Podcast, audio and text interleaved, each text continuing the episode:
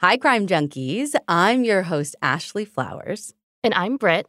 And the story I have for you today. It is one where none of the pieces fit perfectly together, no matter which way you look at it. Because just when you think you figured it out, I promise you, you haven't. So buckle up, Crime Junkies. This is the story of Beth Barnard and Vivienne Cameron, Part 1.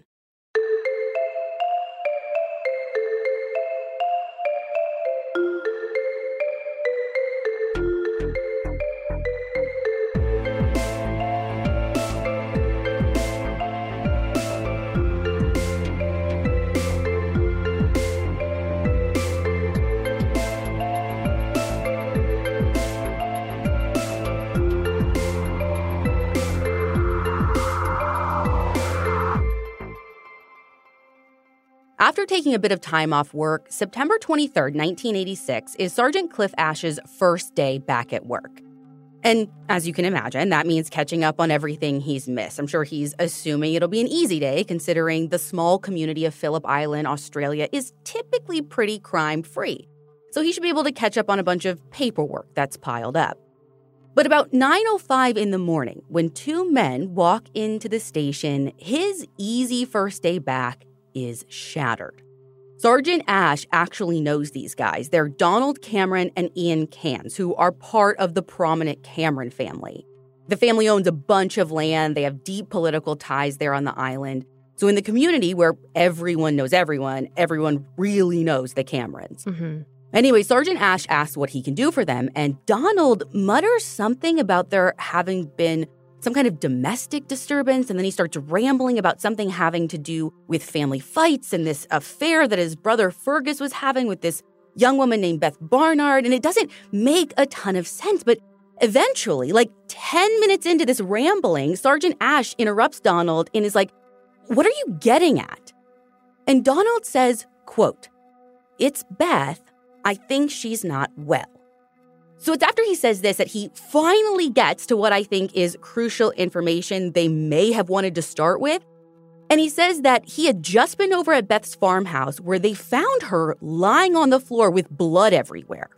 Uh, start with that. That seems like way more than just not well. Right? Did they even check if she's still alive? Well, Sergeant Ash has the same questions. I mean, he's obviously taken aback by this information, but like especially taken aback because now that he knows what he's dealing with, he doesn't understand why neither of these guys seem even overly concerned. But this guy's a seasoned officer, so he immediately jumps into action and calls for backup from a police station on the mainland. And he does this because, I mean, the population of Phillip Island is super small, so they have to call for backup whenever they need even just a few more officers for anything. And should this turn out to be the worst case scenario, they don't even have a homicide unit there. So they need help from outside. Now, Phillip Island is connected to the mainland by a bridge, so it's easy to get a few more officers over on short notice. But after this initial call for backup, Sergeant Ash knows that he's going to need some immediate help between now and when they arrive. So he calls another local officer back to the station who was out like on another job or something. But once he's back, all four of them head to Beth's farmhouse. So that's these two officers, Ian and Donald, and Ian and Donald are leading the way in their car, two officers following behind in theirs. After about 10 minutes, they pull up to Beth's place, and initially everything looks pretty normal, at least from the outside. So Sergeant Ash makes the decision to go in. Shouldn't he wait for the backup? I mean, they don't even have a homicide unit on this. Like, what about preserving the crime scene? Well, that's the thing. Like, he doesn't know if there is a crime scene to like preserve or anything because Donald and Ian were so vague. Honestly, he's thinking that Beth could very well still be in there needing help. So he's not just going to stand outside waiting for backup when, you know, he doesn't know. Minutes could be of the essence here. Mm-hmm. So he walks up the path to the back door and he notices that the door and the screen door are both unlocked and cracked open a little bit. According to an episode of the podcast, The Vanishing of Vivian Cameron by Casefile Presents, he opens each door enough to let himself in, where he proceeds slowly and cautiously down this long hallway. It only takes him a few steps before he comes across a bedroom.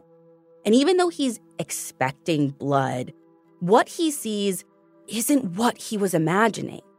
Because there he sees who he assumes to be Beth lying on her back on the floor with this white floral quilt pulled up to her nose.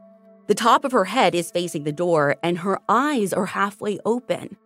But even though her eyes are open, Sergeant Ash knows there's nothing behind them. Her cold stare and the huge pool of blood congealed around her make it clear that she's deceased and there is nothing he can do to help her. So, is this the same thing that Donald and Ian saw? Because, I mean, this guy knows she's immediately gone, and they were like, oh, like, she's not well. I don't know. Right. It doesn't get any less weird from here. But yeah, this is the same thing that they saw. So Ash walks over, carefully takes the corner of the blanket in between his fingers and pulls it back just a tiny bit, which reveals a few of Beth's injuries. And these are brutal. Her throat has been cut literally down to the bone, and her upper lip has this large gash, likely from a knife. And actually, that slice was so vicious that it knocked out one of her front teeth, which is lying near her body, along with a wooden handled knife. So, after seeing just how violent this attack was, Sergeant Ash is now more concerned than ever with preserving the scene. So he carefully places the quilt back where it was and he just heads straight back outside to where the other men are still waiting for some kind of update.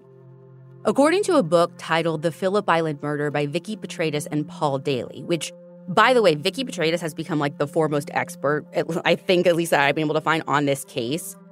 And it's really because of her work that we were able to put a lot of this episode together. And the podcast, even that we reference, is based on this book. So high five to Vikki. But based on her book, it doesn't take long before homicide detectives arrive from the mainland, and they're the ones who begin processing the scene, starting with the room that Beth was found in. Now, to give you a sense of the layout, there are two beds that are pushed to either corner of the room one that Beth sleeps in, and then an extra bed. And there is a dresser that sits in between them with like a lamp, a few knickknacks on it, and several items are kind of just scattered around the room and not like in a like disturbance way, but just in like a people live here kind of way. Like there's a hat hanging off the post on the spare bed, stuff like that. Mm-hmm. Now, what's clear to them is that the attack started in Beth's bed. There is blood on the sheets. There's blood smeared on the wall next to it, and some that's even spattered on the dresser that are in between the two beds.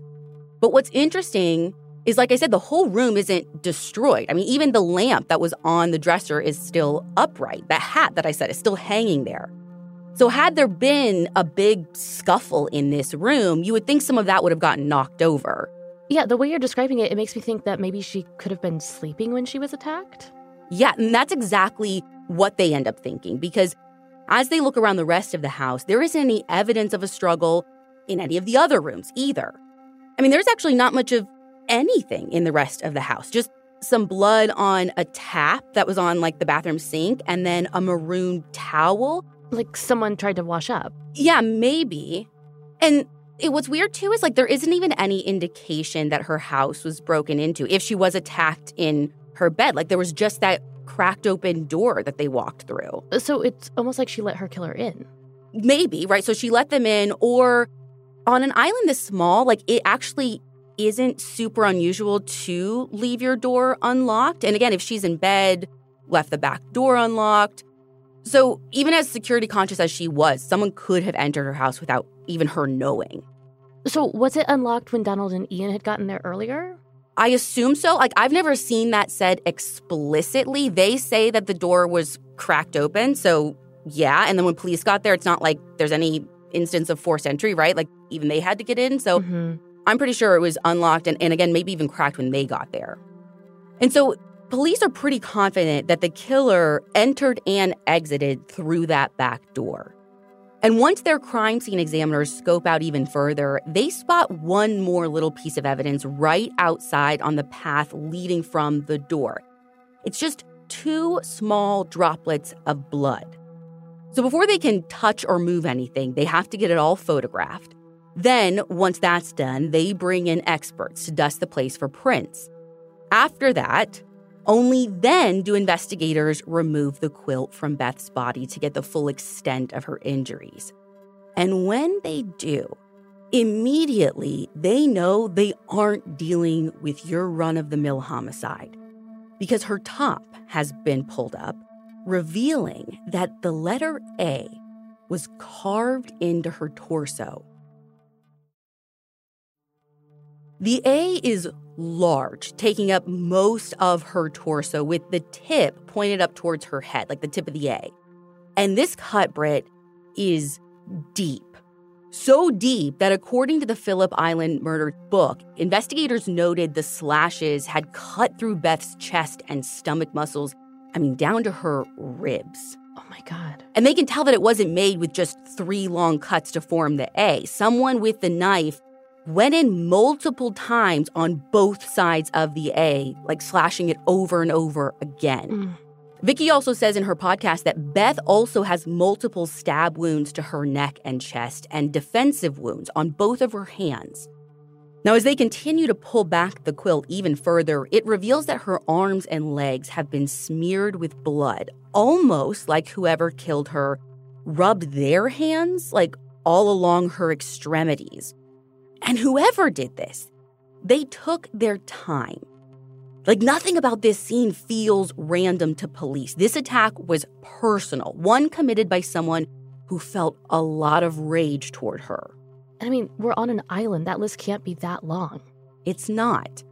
And really, the who of it all might come back to the way that Donald and Ian rolled into the police station. I mean, I think what they were trying to do in all their rambling was give context for what they found, which wasn't helpful when initially we just needed to get to Beth, like Beth's in trouble. Right. They started with she's not well. Yeah, well, it, it was massive trouble.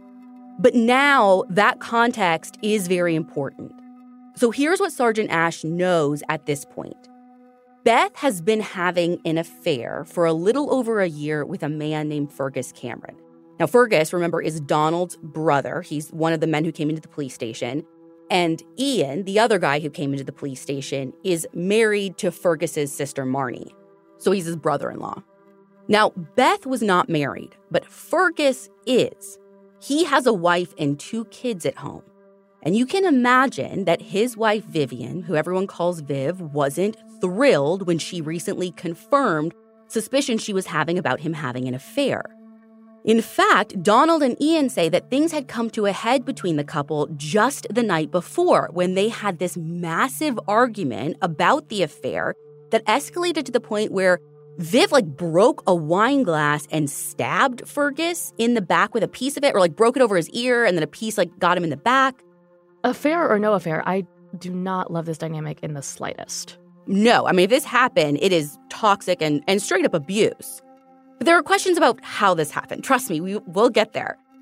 Now, I guess the cut was so bad that Vivienne ended up taking Fergus to the hospital to get stitches. After he's discharged, they decided that they just needed some space. So Viv took Fergus to Marnie and Ian's house, so, you know, his sister and his brother in law. He stays the night there, and Viv went back home to be with their boys. Or at least that's where they assume she went. And the boys didn't go to the hospital, too? No. So, according to an article published in The Age, they're only about like eight and five, and the fight between Fergus and Viv happened late at night when they were sleeping, sometime between nine and 10. So, they had called Marnie over to just sit at the house with the boys until they got back. But like I said, they decide to spend the night away from one another. Viv drops Fergus off. She goes home. None of them hear anything from Viv for the rest of the night. And I mean, not that they even expected to. But then in the morning, they do hear from someone. It's just not Viv. So Fergus's brother, Donald, he and his wife, Pam, got a phone call from a friend who told them that she had Fergus and Viv's kids, but she needed someone to come take them because Viv still wasn't back and she had to get to work. Wait, I'm confused. We all are. So Viv gets home from the hospital, sends Marnie home, takes Fergus to Marnie's, and then leaves again? Yeah, she apparently called this woman at like three in the morning and said that she needed her to take the boys because she was at the hospital with Fergus. Does that mean they go back to the hospital? No. By 3 a.m., Fergus was at Marnie and Ian's, and Viv is supposed to be at home. Her and Fergus have already gone to the hospital. They're back. So no one was going to the hospital or at the hospital or anything related to the hospital at 3 a.m. So why was Viv having this lady come get the boys? That was the big question for the whole family. Because Donald and Pam get this call and they weren't involved with any of the stuff the night before. So this is like the first time they even think something's weird. So when they get this call, they make contact with Ian and Marnie and kind of exchange notes. Ian and Marnie fill Donald and Pam in on what happened the night before. This call that they got that started out weird is weirder now that they know everything because now everyone's like, okay, Vivienne essentially lied, right? No one went to the hospital. Why did she have this woman come get her kids? No one knows what's going on. And Yeah. no one knows where Vivienne is now.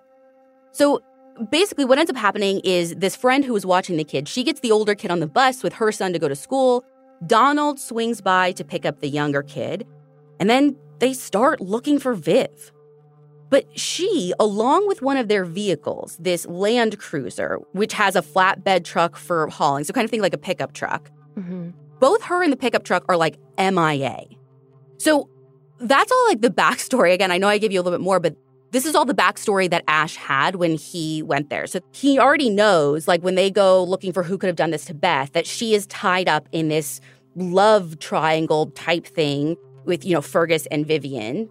And they know that Fergus, he says he's with his family all night, and they know now that Vivienne is missing. Okay, so but I feel like you skipped a huge chunk. How did Ian and Donald make their way to Beth's that morning? I'm actually not sure if they explain all that right at this very moment. I mean, obviously there are a lot of gaps to fill in and you know, people investigators need to talk to, but at least for the moment investigators they just know four things and they're trying to move quickly. They know Fergus and Viv had a huge fight about the affair. Viv called another woman to watch her kids in the middle of the night. Beth is found dead and now Viv is missing. So Viv is suspect number one. She is. And according to Vikki and Paul's book, until they get more information, Fergus is on that list too. Like just because his brother-in-law and his sister say that he's at their house doesn't like have them totally writing this guy off just like minutes into their investigation. At least not yet. So where exactly is Fergus at this point? So he is still at Marnie and Ian's. And this is kind of where a bunch of things start happening all at once, but I'm going to walk through everything like one at a time. So bear with me.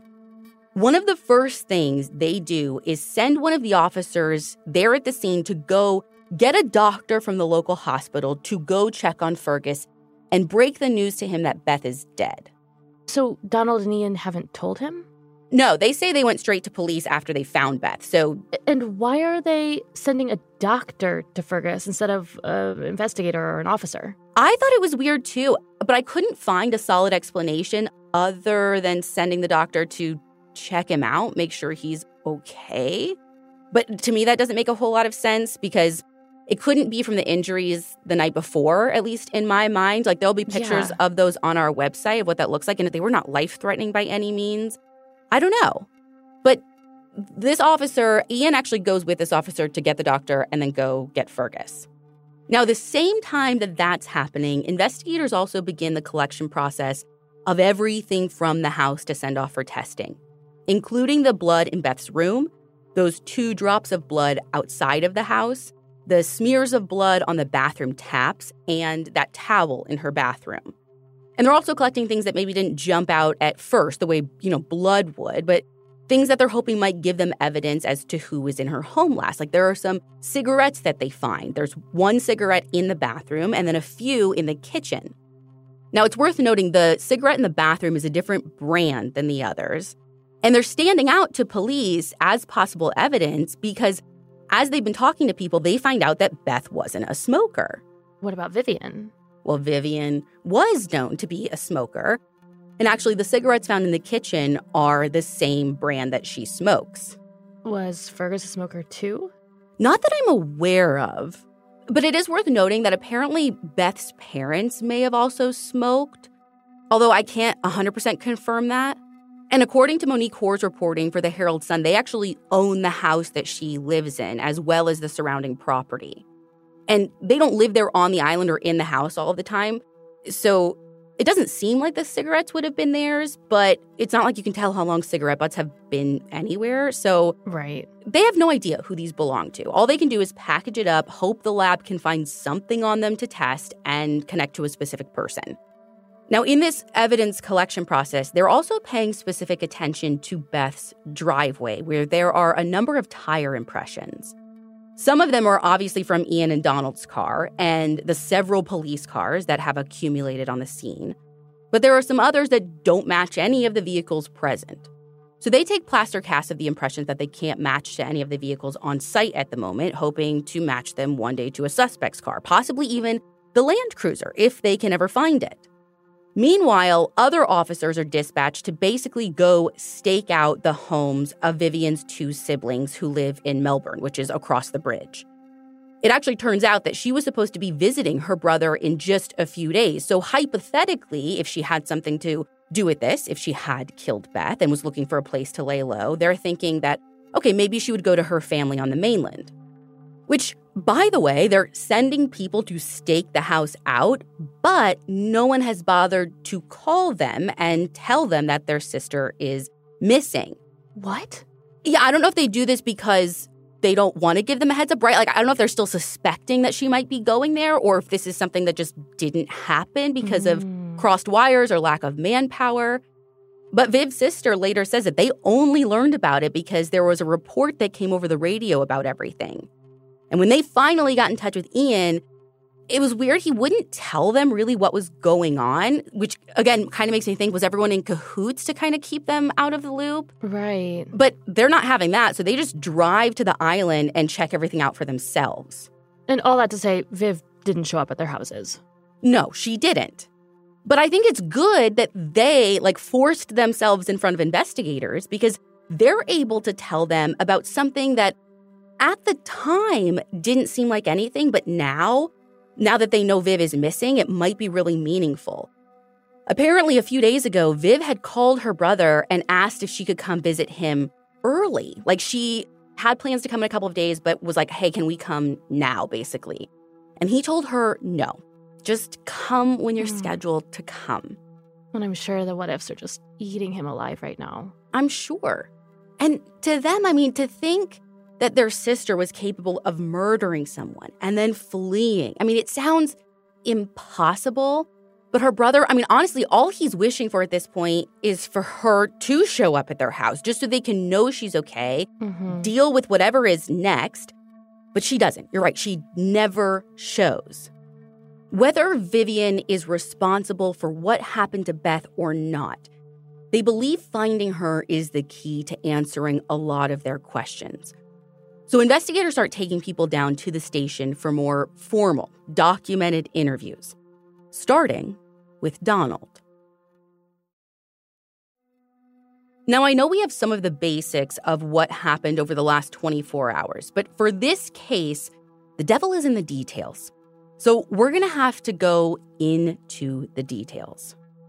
According to the Phillip Island murder book, Donald starts out by explaining that at about 7:45 in the morning, he got a call from a family friend who had the two boys. We know that. He agrees to pick up the younger boy from their house while the older one goes to school.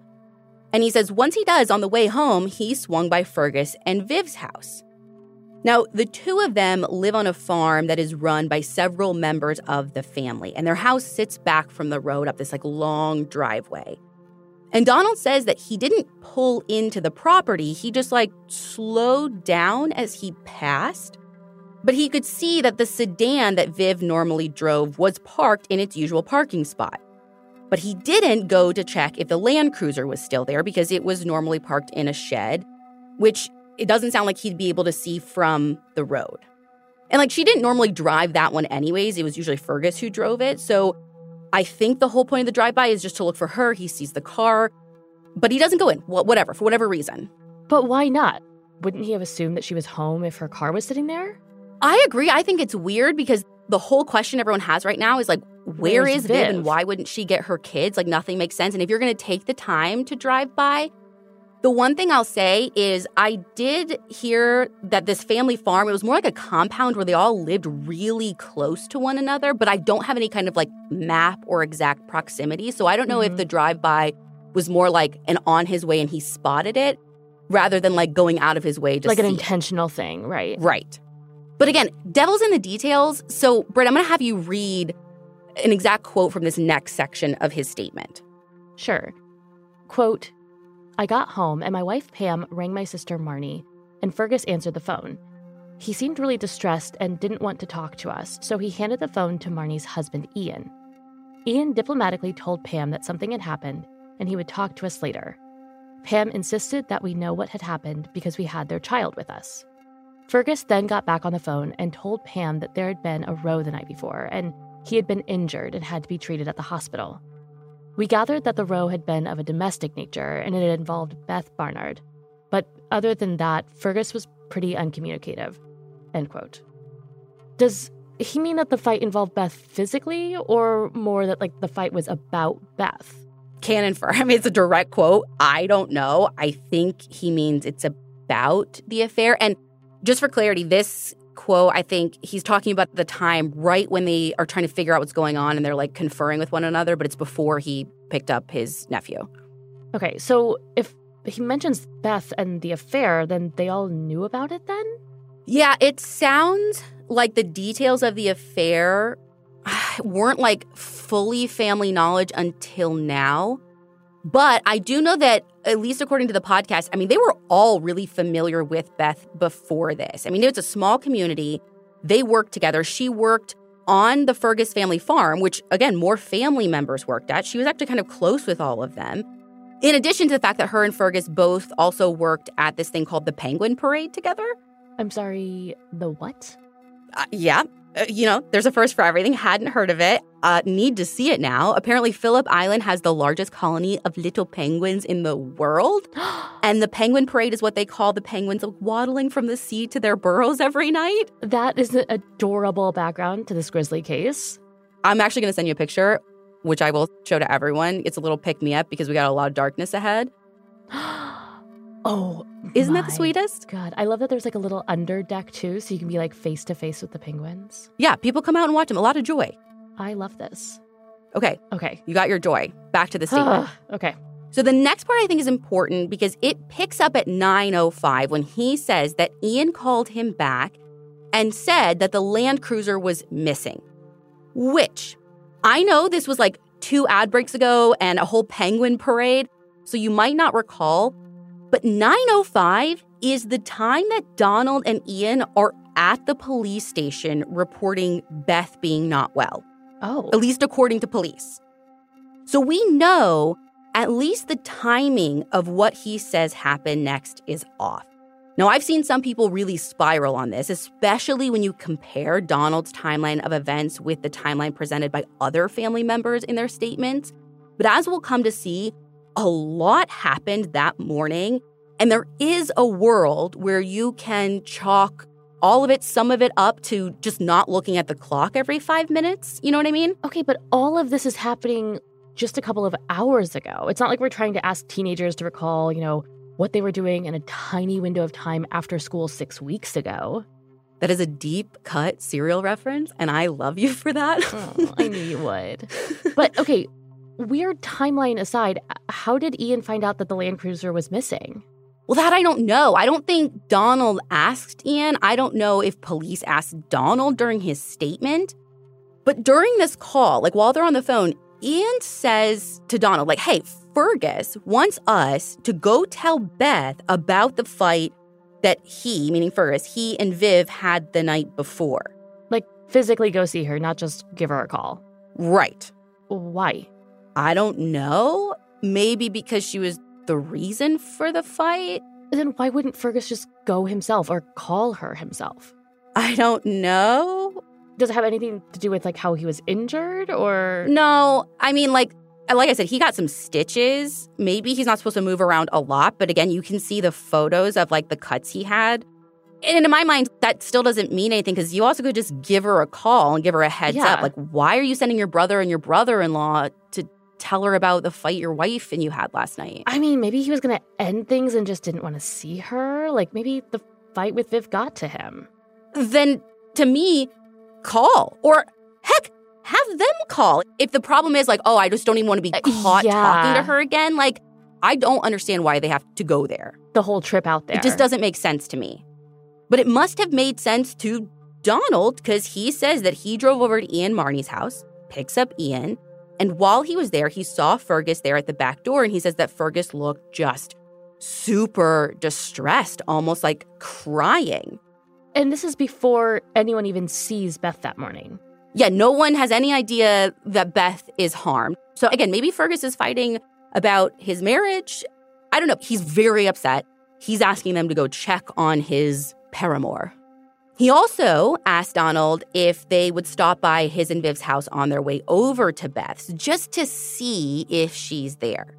And that's exactly what they do. They even go inside this time, look around, but they don't see Viv. So then they drive to Beth's. They see her car and her family's work truck that they kept on the property. And Ian stayed behind while Donald walked up to the back door. And this is where he does. He finds it a little bit open, cracked about six to eight inches.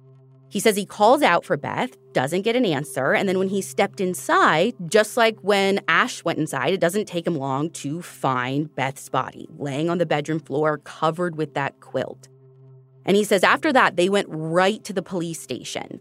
To tell the police that she wasn't well. Not well. Right. So, uh, what does Ian have to say about all this? Or, or better yet, does Fergus say anything about what happened that night? So that's the thing. Despite sending a doctor to go check on him and make sure he's okay, no one actually takes a statement from Fergus that day. Which, again, maybe send an investigator, not a doctor, but whatever. Yeah, and you know who else they don't take a statement from that day? Ian, or any other of the family members in the Cameron family. What? Do they ever take their statements? They do, and we're not, you know, not months or anything. They take them two days later, but. Okay, but why? I have no clue. It is something that has stuck with me as I've been researching this case. And look, maybe it means nothing, or maybe it's the first sign of things going sideways. But even though they don't talk to Fergus or the other Camerons until the 25th, there are others they do talk to. And they're able to put together a tentative timeline of events for that night. From speaking to staff at the hospital, they learned that Fergus and Viv arrived at the hospital at about 10:15 p.m. the night before. But their visit was weird from the start. According to the podcast, the nurse who took care of them says at first she just noticed a cut on Fergus's ear and thought that that was the extent of his injuries. But then eventually she noticed his back was bleeding too. But to me, the weird part is neither of them would say what happened they would just give each other these like long, meaningful looks. And eventually, they said he'd fallen through a glass window or a door or something. But even though it was like definitely weird, even to the nurse, she didn't think that their behavior was suspicious. Strange, yes. Suspicious, no. She just assumed that maybe he'd gotten into a fight with his brother, since, again, they're all like this well known family. Maybe he didn't want to make a big thing of it. Okay, but is that something that like happened regularly? Not that I can tell. But this nurse, she says that Viv in particular looked really concerned for him. So again, she's coming up with like, you know, what could have happened in her mind. But because of the way Viv was acting toward him, none of the things she came up with in her mind ever involved like something happening between Viv and Fergus themselves because it seemed like she was like caring for him. Now, he gets stitched up. They eventually leave the hospital. And like we already know, Fergus went to stay at Ian and Marnie's house while Viv was gonna go stay back at their house. We've got nothing really happening. Everything seems quiet until 3 a.m. And that's when this family friend, who we learn is named Robin, gets a call from Viv. Now, according to Robin, Viv said that she was calling from the hospital and she needed Robin and her husband to go get her boys so they wouldn't be at her house alone. Now, remember, we know this isn't true. Fergus and Viv had already been to the hospital. Neither of them returned to the hospital at any point that night. So we have no idea why she is saying this. So obviously, she's not back at the hospital, but do we know where she's making this call from? No. So, and this is one of the most frustrating pieces of this case because there are so many answers I think we could get if we had phone records. But apparently, at the time, phone companies there on the island didn't keep logs of local calls. so Robin and her husband go to the Cameron farm to pick up the boys. Now, she says when they got there, they noticed that the sedan was still there, but the Land Cruiser was nowhere to be seen. which to them didn't exactly stick out as a red flag because they're not really like looking for the Land Cruiser, you know? Well, and you also said that the Land Cruiser was usually parked in a shed, right? Right. Well, at least that's what I've seen. But I think it is a little weird that the sedan is still there because, I mean, if they driven to the hospital like this story, even though we know the story isn't true, that probably would have been the vehicle that they'd take. But Robin just kind of writes it off, thinking maybe they could have gone in an ambulance or someone else picked them up, like no biggie, whatever. Now, she also notices that Viv's black handbag is still in the house, too.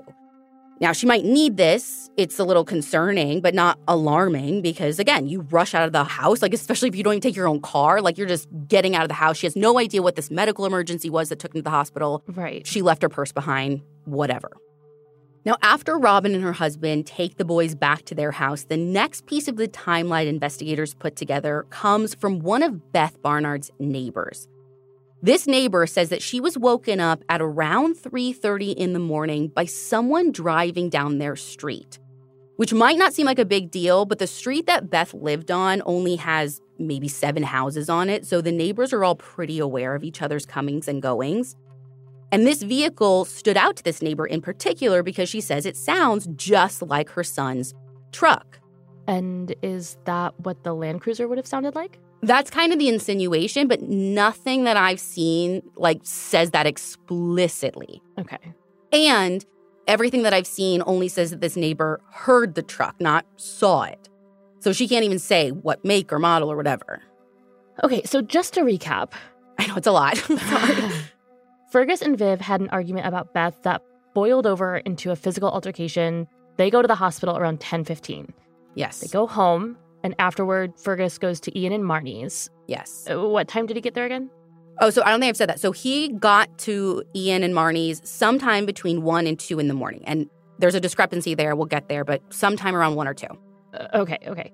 So Viv drops him off at one or two, leaves. hmm She says she's going home, but we don't actually know where she goes. We have no account of her in this time. Then Robin gets this call to get the boys at 3 hmm and around 3:30 one of Beth's neighbors hears a car coming down the road that sounds like her son's truck. You got it. Okay. So that's all of the happenings like that night into the early morning hours. Now, the next thing we have is at 7:45 in the morning. That is when Robin called Donald saying she can't get a hold of Viv, she needs someone to come get the like kids, whatever. okay, and like that's when the ball starts rolling. Gotcha. Right. So even though investigators are filling in more pieces for like parts of the night and in the early morning hours, there is this missing chunk that honestly almost gets more confusing the more information they get. And they think the only person who can make sense of this is Vivienne. And at around 4 p.m. that same day, investigators' hopes go sky high that they're going to be able to talk to her because they get word that the Land Cruiser has been found. It's found parked close to a bus stop by the bridge that connects Phillip Island to the mainland. And you're never going to believe who found it. The vehicle was spotted by Pam Cameron, Donald's wife, What? and she saw it as she was driving home from where she worked on the mainland. I mean, what are the odds? Yeah, it's kind of astounding to me because it's not like it's hidden. Yeah, I know you said staff was limited. I guess I kind of pictured that the island was still like crawling with cops looking for Viv and this Land Cruiser. So for it not to be found until 4, it makes me think that it like just got parked there. Well, and you think about it too, they called for backup from the mainland, which they would have taken the same bridge that Pam did. Right, they would have like passed it. Maybe they didn't have the description. Maybe they were just like, get your butts over here. But things get so wonky around this whole thing because it is so strange that it wasn't found earlier because Pam even says that she came back over to the island on her lunch break. So, hours before four o'clock, she comes over and in her statement, she makes note of seeing a cop car in the same place that the Land Cruiser is later parked. And she does not say explicitly that the Land Cruiser is there as well. She just says that she assumes that police have found Viv, but doesn't say that the Land and it makes me go bananas because if the Land Cruiser wasn't there, Then what's the cop car doing there? yeah, and that means it was parked later, Or if it was there, the cop should have found it. She shouldn't be the one reporting it. I have to be missing something or something hasn't been reported because something about Pam's lunchtime sighting just confuses things for me, but that is like the theme of this case. All things can't be true. Yeah, and something is missing. Well, it, especially because when you learn that police's theory, they have this other witness comes forward, this local baker who tells them that he was making his morning deliveries and he says he passed this same bus stop at like 5 a.m. and he noticed a vehicle parked in the same spot that the Land Cruiser was later found in. But it wasn't the Land Cruiser? Well, we don't know. He just says a vehicle. Like that's all I've ever seen reported. And so what they end up assuming is that Viv leaves the Land Cruiser there sometime before five and that it's like sitting there all But day. then we see a cop car there? Yeah, whether the Land Cruiser is there or not at noon, like either a cop car was there and no one reported it, or it wasn't there and the story doesn't make sense. And again, it doesn't even make sense to me. So even if you can rationalize all of that, it's also to me weird that it's a family member that clocks it and no one else when the whole day is devoted to finding Viv. I mean, yes, but also a family member is probably going to be on the lookout, recognize it easier than just a rando, you know? I mean, that's true. It is their their work vehicle on their family farm.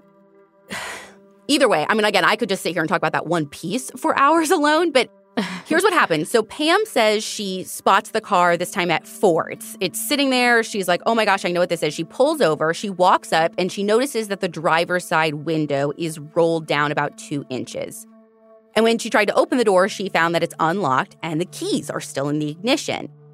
And she like quickly takes stock of what is in the vehicle. And she sees a gold purse, a black handbag, and what she calls a brown face washer on the passenger seat, which is a term I wasn't familiar with before researching this case, but from what I can tell, it's basically like a washcloth or like some kind of hand towel. And an Australian name. Got it. Yeah, must be. But it doesn't even matter. So on the dashboard, she saw two packs of cigarettes that were the same brand that Viv smoked. One of them is full, one of them had been opened. And she also saw a lighter and the keys to the Phillip Island Circuit, which is this racetrack that Fergus and Viv invested in and were shareholders in, along with like all of their siblings. So Pam says that what she does is she takes the keys out of the ignition, she grabs the gold purse, and then she drives back to work to call Donald and tell him what she found. Oh, Why did she drive back to work and not just go home or even like someplace closer with a phone? I don't know. I don't know if work was the closest place with a phone. All I know is once she got there, she calls Donald. He told her to call the police and report that she had found the Land Cruiser. So she did, but then no one picks up the phone because it turns out every single officer on Phillip Island is working this homicide slash disappearance. So no one's even at the police station to like take a call. So the place is crawling with cops, just none at the station because, God forbid, anyone else have an emergency. Yeah, I mean, they're lucky nothing else happened that day, or like that we know of at least. Yeah, seriously.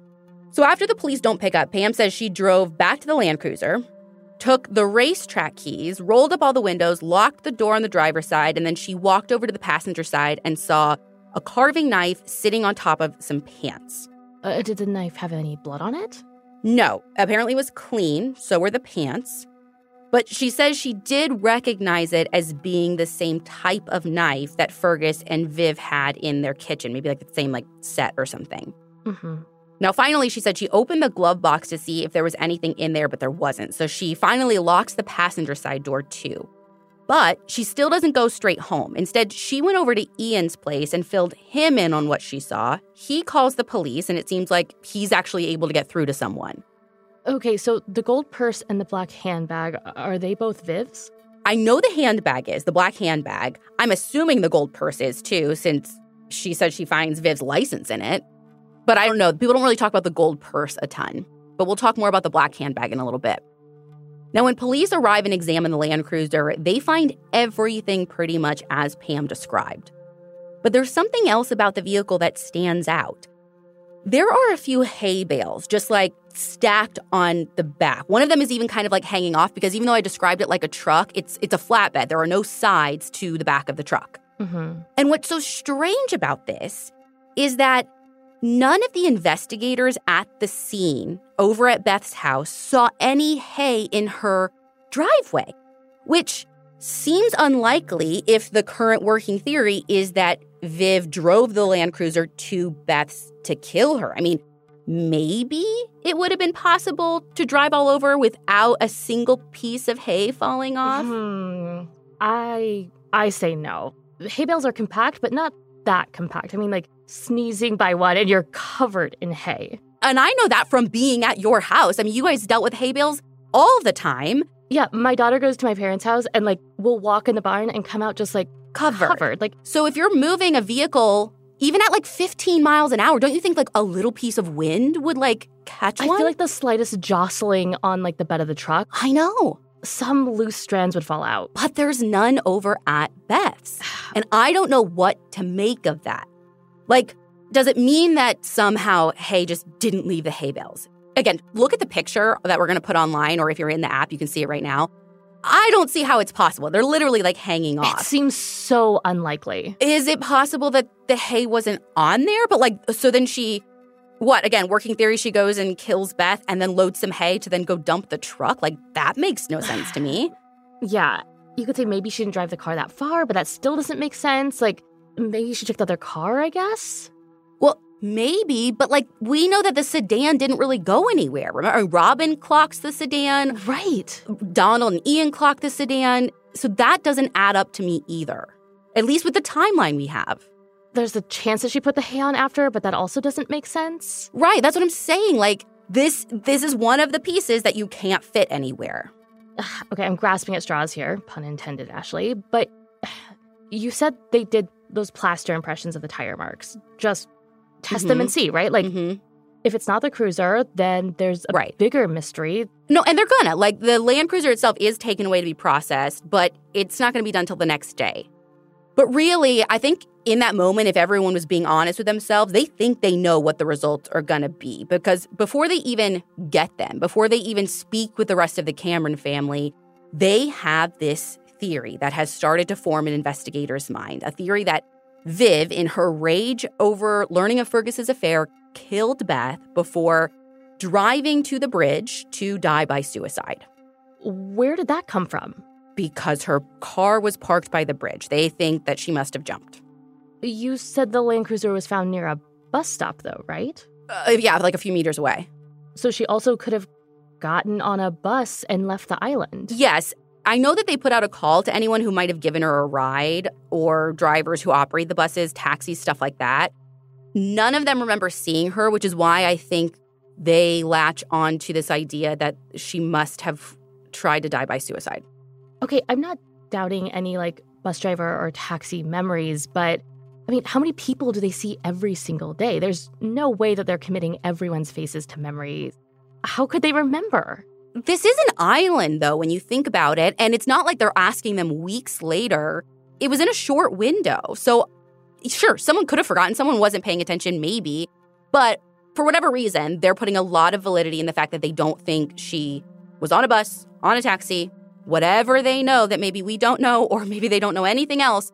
They're saying she parked there to go then jump off the bridge.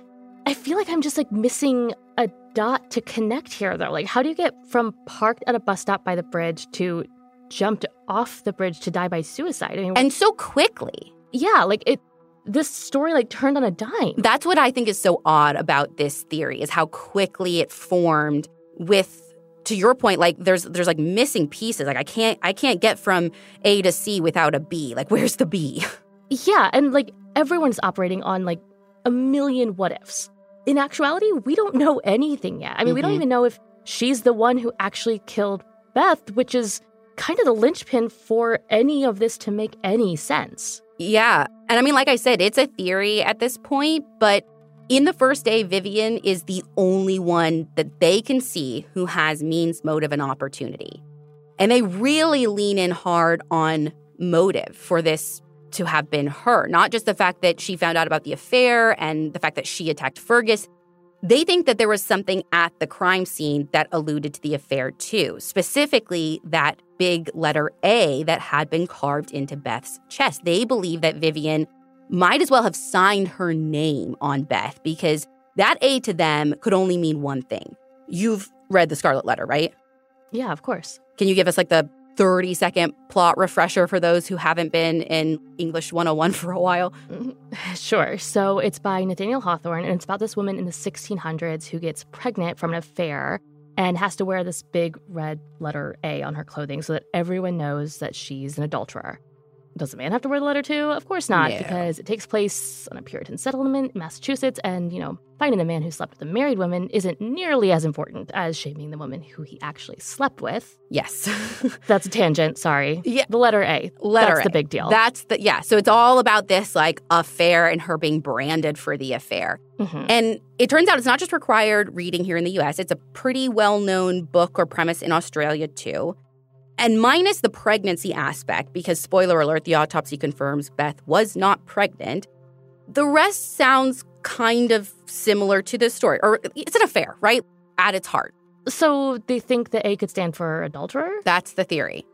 Which, and this is a technicality, but like adulterer doesn't really apply to Beth in the affair because she wasn't married. Fergus is the one in this triangle who fits the definition of an adulterer. Okay, but during a murderous rage, no one's checking a dictionary, Right. Ashley. Point taken. It's obviously more about the symbolism, if that is what it means. Because again, theory. We are a whole one day into the investigation and working on almost no facts yet. But I'm sure they're hoping that Beth's autopsy is going to provide some. It's conducted the next day, on the 24th, and the coroner finds that despite her death being frenzied and violent, it was quick. The cut to her throat severed her carotid artery, and one of the stab wounds to her chest cut her pericardium and vena cava, meaning that she would have only lived for maybe a few minutes before succumbing to her injuries. He's also pretty sure she was not alive when that A was carved into her torso.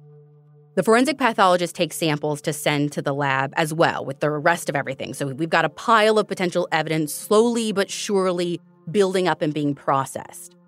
But the day that the autopsy is done is also the day that the Land Cruiser is processed. And it turns out the plaster casts taken from outside Beth's house do match the type of tires from the Land Cruisers. The only thing I never see reported is if there were any other ones or unidentified ones, but we know we can place the Land Cruiser there. And then they collect the rest of the stuff inside for testing, and then they send the whole thing, the whole Land Cruiser, off to be photographed and dusted for prints. Now, I know already that's a lot, but there is one more thing they do on the 24th, and that is search Fergus and Viv's house. Because even though they are confident Viv isn't there, maybe there is a clue to where she went. And inside, they find signs of a physical altercation. There is blood in the hallway, blood in a spare bedroom, some in the bathroom. They also find a bloody tissue, even some clothing with bloodstains in the laundry, and there are some papers scattered around the spare room, also with bloodstains on them. But we know there was an altercation, so Right. all this is kind of to be expected, right? Right. And also to be expected, they do find blood on the passenger seat of the sedan, which is the vehicle that Fergus and Viv drove to the hospital. She drove him. So, right now, pretty much all matching up with what we know so far. And there's a bunch of samples and items that are collected from their house that are also sent off to the lab for testing. Had Robin or her husband noticed any of the blood when they went to pick up the boys that morning? They didn't, but that doesn't mean it wasn't there. They didn't have any reason to go into like the spare room. It also could have been kind of dark. Uh, you did say there was blood in the hall, too, though. Yeah, but I don't know exactly how much or where in the hallway it was. Like, again, when I'm listing off all these places, I remember the first time I heard this, I'm like, oh my God, there's blood everywhere. But I did end up seeing a few crime scene pictures that Vikki had posted on the like blogs for their podcast. And it's a lot less than what I was expecting. So we're going to like link out to those. You need to go check them out. And really, even if they had seen some blood or all of the blood, I mean, they're there because they're told they rushed off to the hospital. So, like, that would probably track. There still could be blood, and it's Right. the middle of the night. Right. They're like at these people's house just picking up the kids. Right. They want to go home and get back to sleep, get the kids settled. Yeah. So, even though not everything is buttoned up perfectly yet, investigators are fairly confident that they know what happened. Viv snapped. She couldn't take the loveless marriage anymore. It was eating her alive and starting to spill over into other parts of her life. This is actually backed up by some friends that they talked to who said that her marriage wasn't a happy one. I mean, one friend even reports that Viv had been going to marriage counseling by herself because Fergus mm. just didn't want to go with her. And she'd even been like doing things like losing weight or dyeing her hair or things that her friends thought that she was doing to try and make herself more physically attractive to Fergus. But this had been going on for a little bit. Even after she tries all of this, the police are like, okay, he still chose someone else. Like they had this crescendo of all this coming together. So, according to that article from the Herald Sun, police think that she took part of her anger out on Fergus, but after dropping him off at his sister's, she decided that the only way to end the affair, truly once and for all, was to end Beth's life. So in their theory, she left the house, drove to Beth's farmhouse, got there around 3:30, that's the car that the neighbor heard. They think she killed her. They think she carves this letter A into her chest, then tried to clean up in the bathroom, leaving her cigarettes behind as she does so. And then they're saying, like, once the reality of what she had done set in, that's when she drove to the bus station, parked her car, walked to the bridge, jumped sometime before 5 a.m. when that baker drove by and saw her truck. To them, again, missing a couple of pieces, but pretty neat and tidy. It would only be a matter of time before her body surfaced. And once some of the evidence was processed, it would put Vivienne at the scene of the crime and they could close this horrific chapter of their island's history. But the problem with this case is that never happened because they never found what they were looking for. Not Vivienne's body, not the evidence they expected. And as quickly as they developed their theory, that theory would blow up in their face. And all of that is next week on part two. Or you can listen right now in the Crime Junkie app. You can download it in the Apple App Store, Google Play. And in addition to part two, there is also a ton, like literally hundreds of never before released bonus episodes. Just visit crimejunkie.app.com for more details. And if you or someone you know is experiencing thoughts of suicide, support can be reached by calling or texting the 988 Suicide and Crisis Lifeline or by calling the National Suicide Prevention Lifeline at 1 800 273 TALK.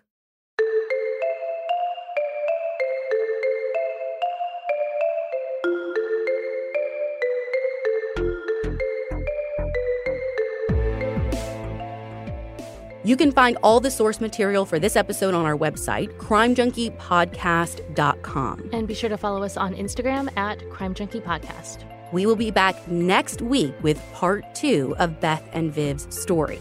Don't forget, you can listen to it right now if you're a fan club member.